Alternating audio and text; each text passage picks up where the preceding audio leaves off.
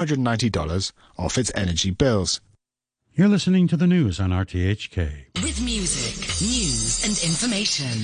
This is Radio 3.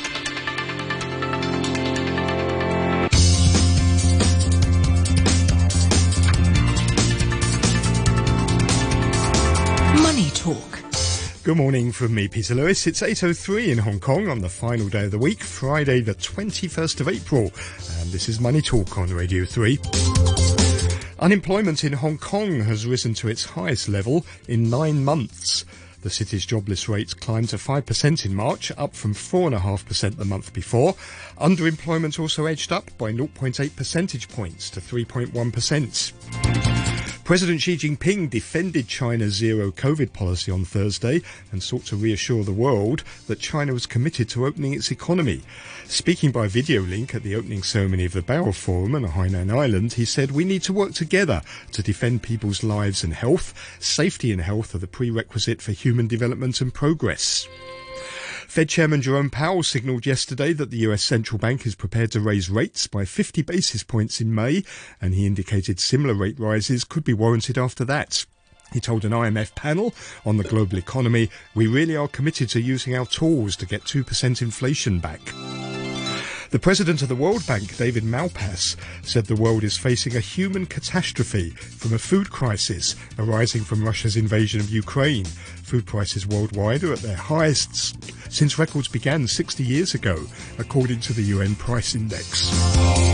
On today's Money Talk, we're joined by Andrew Ferris from UCAP Hong Kong Asset Management and Mark Michelson at IMA Asia. Discussing the surge in global food prices is James McCormack of Fitch Ratings. Money Talk on Radio 3. The prospect of more aggressive rate increases from the Fed sent US stocks and treasury bonds lower overnight. The S&P 500 suffered a sharp reversal, losing a gain of 1.2% in the morning session to close 1.5% lower at 4,394. The Dow gave up a gain of 331 points to end the day down 368 points at 34,793. The Nasdaq Composite dropped 2.1% to 13,175, dragged lower by technology shares. The Pan-European Stock 600 index rose a third of a percent, while in London the FTSE 100 was unchanged on the day.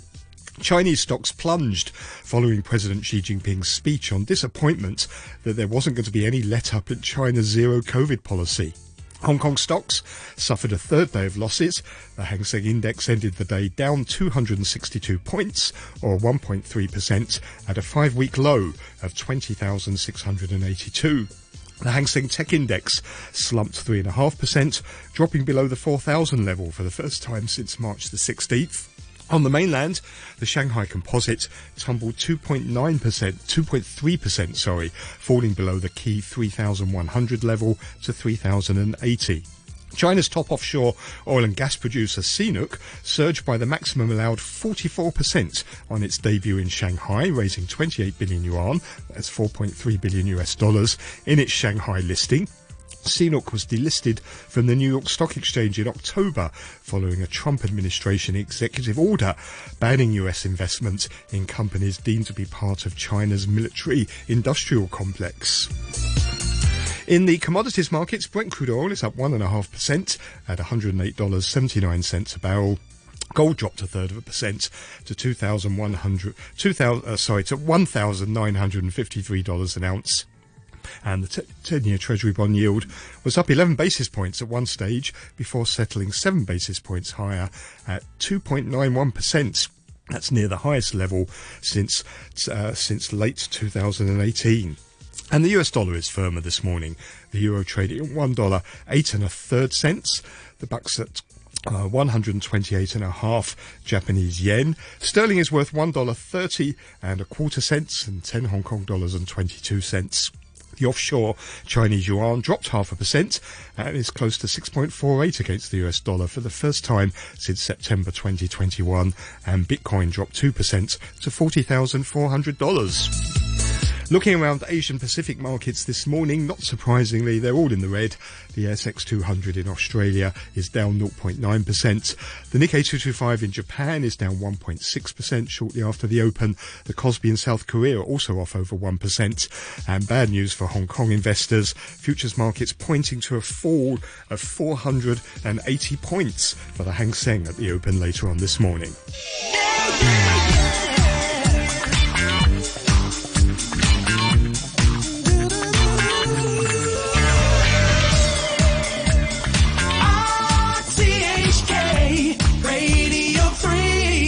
Time's just gone 8.08 and a half. Let's welcome our guests. We have with us on the phone from somewhere in Europe, Andrew Ferris, Chief Strategist at UCAP Hong Kong Asset Management. Man of mystery. Good morning to you, Andrew. Actually, it's, it's London. Very boring, basically. But anyway, somewhere in Europe. Fair enough. Not in the European Union, mind you. Okay. Oh, okay, I hope you can get back one day. Also with us here in the studio is Mark Michelson, Chairman of the Asia CE CEO Forum at IMA Asia. Morning to you, Mark. Good morning, Peter and Andrew. And I was about to correct you, Andrew, but you you corrected yourself. Now, Hong Kong took a step towards normality yesterday as restrictions on some businesses were eased as the city's Omicron outbreak waned. Gyms, sports facilities, beauty parlours, cinemas, and religious premises were allowed to reopen, having been forced to close in January. And restaurants can remain operating until 10 pm instead of 6 pm. The relaxation of COVID rules also means local tours can return, but the nightlife sector remains closed with bars, pubs, karaoke lounges and mahjong parlours among businesses that have to remain closed. And borders remain largely closed, with a one week quarantine rule in place for residents returning to the city. Andrew, you're missing all of this, um, but if you can get back, do you think uh, this is a sign maybe that we are returning to normal, or have we still got a long way to go? Actually, actually, it's not a matter of if. I know exactly when I'm uh, returning back, and British Airways just cancels my flight. Now, I want to grasp one specific point, and that is the issue with the airlines. And please, uh, Peter, correct me if I'm wrong.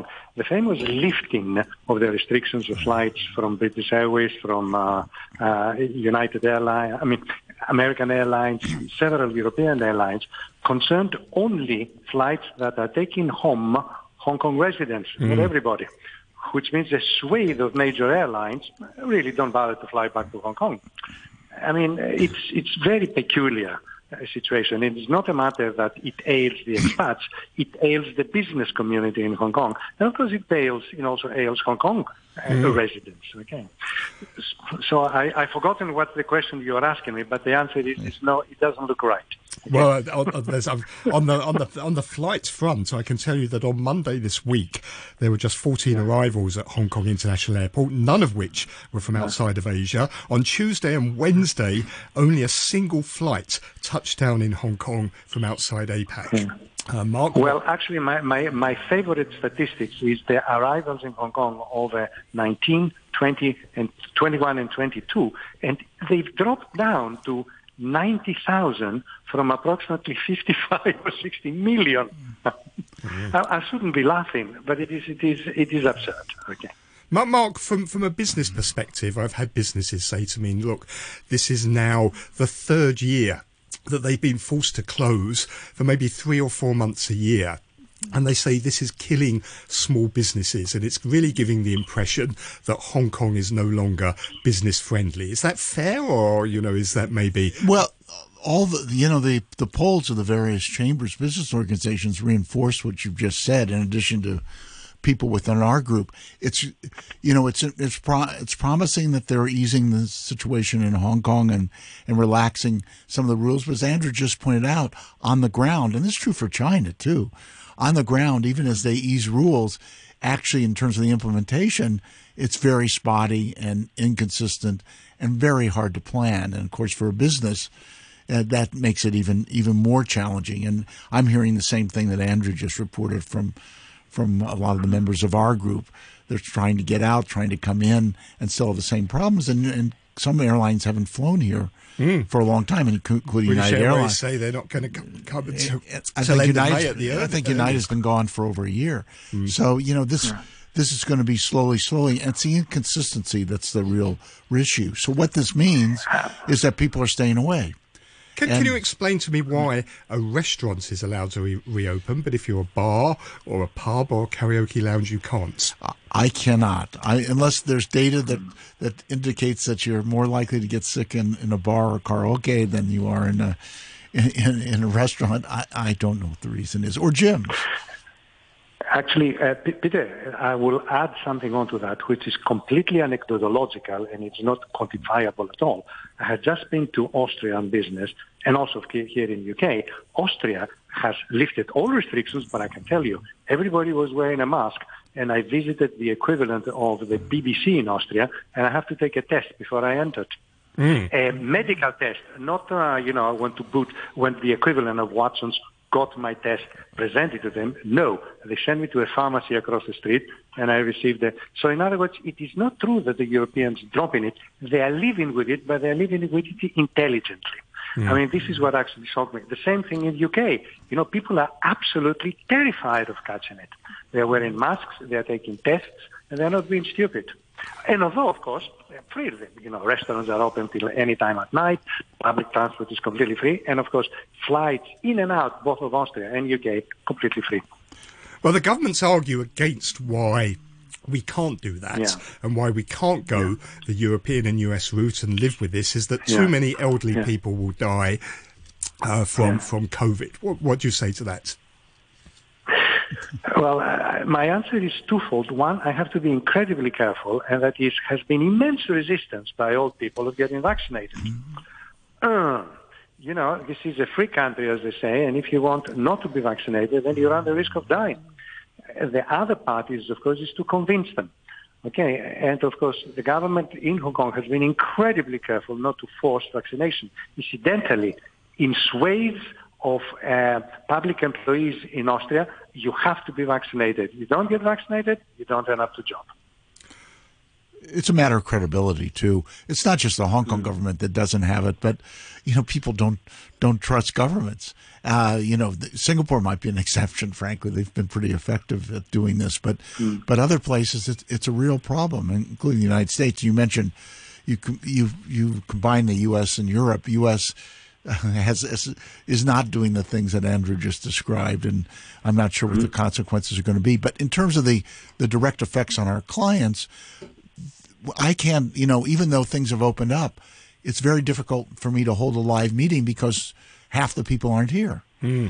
They're, you know, they're they're like Andrew. They're they're in the UK or they're in Singapore or somewhere else. And what's also happened, I think I've mentioned this before, is at least five or six of our members, major major international companies, have uh, have moved their their head of Asia out of out of Hong Kong and haven't replaced he or she and are not going to. And not just to Singapore, maybe back to headquarters. Is this temporary or permanent? It's happened before, but it's never been at this pace. And, So- and question, are they coming back? I don't know. Yeah. Peter, without, without, without personalizing it, because this is really of complete irrelevance, I've told you, my flight back to Hong Kong just got cancelled. Yeah. Full stop. So that, I that want puts, to come back to Hong Kong, and I can't. so that it puts people off, doesn't it, travelling in the first place? Um, if you, if you think, uh, you know, at a whim, uh, your flight might get cancelled and you get stranded somewhere. I have a friend who has a diplomatic passport. Was was Switzerland? His flight got canceled three or four different times. I mean, luckily Yeah. they they've got the flexibility, but it's it's I- unfortunately it's pretty typical. Well, we've got some data to quantify a little bit more about what's going on. Unemployment in Hong Kong has risen to the highest level in nine months. The city's jobless rate climbed to 5%, up in March, up from 4.5% the month before. Underemployment also edged up by 0.8%. Uh, percentage points to 3.1%. The government said the job market worsened in almost all major economic sectors. Andrew, do you think well maybe we're we're sort of reaching a peak? I know maybe we got another month or so to go uh, before things open up even more, but do you think uh, this this can climb back? Well, uh, the, the answer to that has to be modified by the five plus five thousand Hong Kong dollars, which is about to be spent, and that may just put a ceiling. Okay, but then uh, this is these are all one-offs. So other words, I would not go around and say, "Hey, look, you know, two months time the unemployment has come down," and I would say, "Yeah, because of a one-off injection of uh, five plus five thousand Hong Kong dollars. So I'm I'm reluctant. The issue, of course, about unemployment in Hong Kong is that there are no unemployment benefits. Anywhere else, you will say yes, it has gone up, but at least people will receive some subsidy. Well, not in the case of Hong Kong, where the subsidies are both haphazard. Uh, what the government is doing again is subsidizing. Uh, salaries less than 30,000 in uh, small, in SME companies, which is useful, which is nice, but again, it's one off. Yeah, that that that's the issue, and and you know it troubles me that the IMF has dropped its forecast to 0.5 percent for the year, and we're you know at IMA we're a little bit higher, but I expect we're going to drop it as well. So don't have much confidence going forward. I don't know if Andrew thinks the same, but at least for the rest of the year. Whi- whi- Whilst, as we both agreed, that they are trying to dismantle uh, the, the the consequences of zero zero COVID policy, and the dismantling is haphazard, inconsistent, and sometimes, as Peter pointed out, why is a, is a bar different from a restaurant? Well, no, it isn't, but it is. Okay, then, as you say, it does, doesn't uh, doesn't hugely improve your your sense of uh, both security and confidence. and think it's that- well, it's the inconsistency too. When now we have a policy that, at least in China, is called societal zero COVID, which I guess is sort of like dynamic zero COVID. And again, it's it's inconsistent. It's not clear where it's going to be open, where it's going to be closed, and we just pointed out. So it's really hard to operate both personally and and, and professionally. Now, You know, I love. Sorry, I love I love definitional aspects. I remember from the time of the Vietnam War when uh, the CIA said no, they were not using weapons; they were using anti-personnel devices. Yes. Well, that was called fragmentation bombs. I mean, Yeah, so, yeah. so you have Or- societal, dynamic COVID uh, restricting. Sorry, what does that mean? Yeah. It means you simply stop We people moving. Full stop. That's, right. what it means. Well, they can move from one street in Shanghai and then can't move to another. So that's well, President Xi I- I Jinping, has- President Xi Jinping, Sorry, he I hasten to add, I hasten to add I don't, I'm, I'm not comparing CIA policy in Vietnam with what's happening in China. I'm simply comparing the definitional aspects. Hmm. Okay? Otherwise, I will be terminated with extreme prejudice. Yes. Well, President Xi Jinping, he defended China's zero COVID policy on Thursday, sought to reassure the world that China was committed to opening up. He was speaking at the Boao Forum, saying we need to work together to defend people's lives and health. And safety and health are the prerequisite for human development and progress. The markets, the Chinese markets were pretty disappointed um, first of all, that there wasn't any acknowledgement at all of the economic consequences of, of this policy and the impact on it. And also, no sign at all that this policy is going to be um, sort of relaxed. Wh- Why, why is it um, that um, you know the, the, the, the government doesn't seem to want to relax this at all? Is it maybe that it just hasn't got the tools or the sufficient measures to, to try and boost the economy? What what is it exactly that's holding them back? Well, my yeah, Andrew can talk about this as well. Uh, I, I'm not sure. One of the things is, and I'm not a doctor uh, or medical doctor. That's that's for sure. But one of the things is that this this variant of Omicron is extremely contagious, and even even if you have the resources and even if you have the experience, which China has, it even overwhelms that. So But not so lethal, is it? I mean, if you look at the Chinese mortality numbers, pretty close to zero. Yeah, yeah. I I, mean, like you know, and probably something. even even if there's some more, exactly. So it's mostly mild, and which is why the Europeans and others are taking it. So I, I think that's one part of the one part of the issue. Uh, I will. I will venture. There again, uh, you know, I'm a doctor, thank God, but not a medical one. Yeah. All right. Uh, I will venture the notion that uh, the fight of uh, COVID has been politicized. In other words, COVID is a disease. Full stop. Okay, and uh, you cannot enter politics into virus. Actually, viruses couldn't give a hoot about politics. They carry on reproducing. They carry on transforming themselves. So the notion somehow that there is the political responsibility of the Communist Party to fight the virus, it should be, I'm not giving advice for God's sakes, but somehow it has become us versus COVID, which is, which is a little bit silly because it is the society together against a medical issue. Mm. And the medical issues are, are, are addressed by medical policies. And the notion that somehow you will be able to, at some future stage, have a China with zero COVID and then you open the frontiers is patently absurd because the moment you open the frontiers, you are, you are a very big lake in an enormous sea of COVID. you know, the lake will be instantly contaminated. So, you know, you'll be, you'll be only going back again. That's why I'm, you know, I, I sometimes I really don't understand. It's an election year too in China, as it is in a lot of, Yeah. lot of other places, and that that that compounds what Yeah. Andrew just said. Okay. Yeah. Well, great to hear your thoughts. Thank you both very much. That was Mark Michelson, Chairman of the Asia CEO Forum at IMA Asia, Andrew Ferris, who's Chief Strategist at UCAP Hong Kong Asset Management. You're listening to Money Talk on RTHK Radio 3. RTHK Radio 3. Time's just gone 8.23. Food prices worldwide are at their highest since records began 60 years ago, according to the UN Food Price Index. And earlier this week, the World Bank warned that the world is facing a human catastrophe from a food crisis arising from Russia's invasion of Ukraine. And Fitch Ratings, in its latest report, warned the war in Ukraine will increase food prices and inflation. Over in our Queensway studio now, we have James McCormack, who's Managing Director and Global Head of Sovereign and Supranational Ratings at Fitch Ratings. Morning, James. Hello, James. Can you hear me? Yes, I can. Okay, Hello. great. Good morning. Good morning to you. So tell us, first of all, how much are food prices going up? And in, and in particular, where are we seeing some of the biggest increases? Well, we're seeing it almost everywhere. Uh, I think the you know if we speak specifically about the Russia-Ukraine angle, then that is wheat and grains. But as you mentioned, the UN food uh, numbers show that it's a very broad-based increase and it's a multi-decade high. So it is really across the board. And and how much of a threat is the Ukraine war posing to global food supplies? Is this sort of the equivalent of you know the the oil price shock of the 1970s, maybe? Uh, maybe I wouldn't put it quite in that context, but it's certainly an important factor. Um, the, the- between Russia and Ukraine, they're an important supplier of wheat and other grains, but also fertilizer, which maybe is a story that doesn't get covered quite as much. So, countries in South America, for example, and some in sub-Saharan Africa, rely quite a bit on the fertilizers that come from um, either Russia or Ukraine.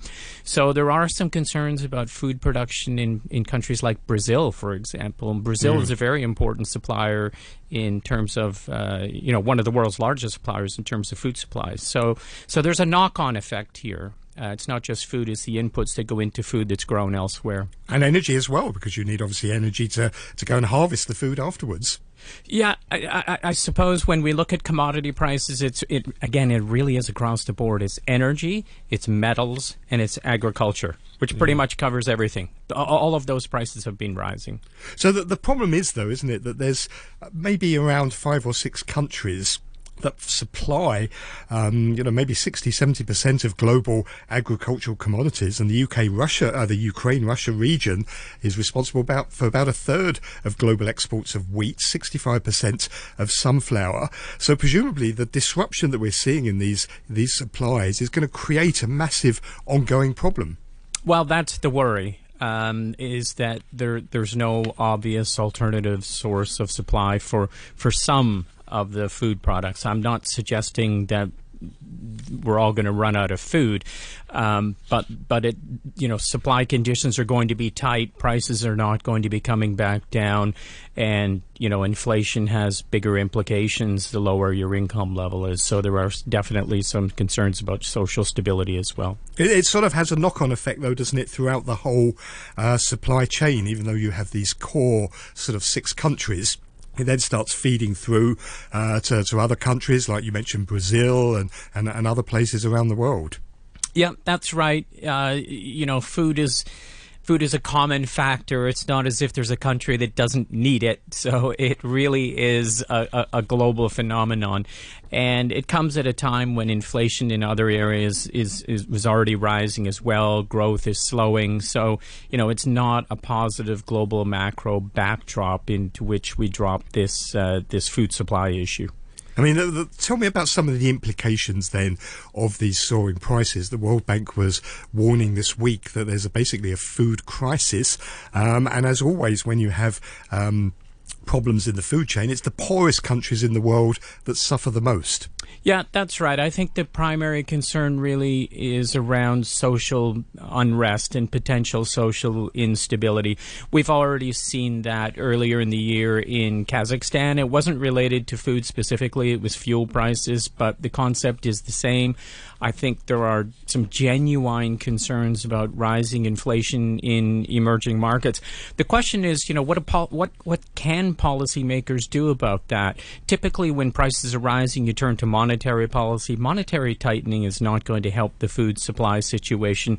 So then the onus uh, turns to fiscal policy. Governments can try to step in to support uh, the poor, and we've certainly seen a lot of that. We put out some research last month that showed that you know a, a very high number of countries are are spending money. Essentially, governments are spending money to do just that. So, are emerging markets going to bear the brunt of this?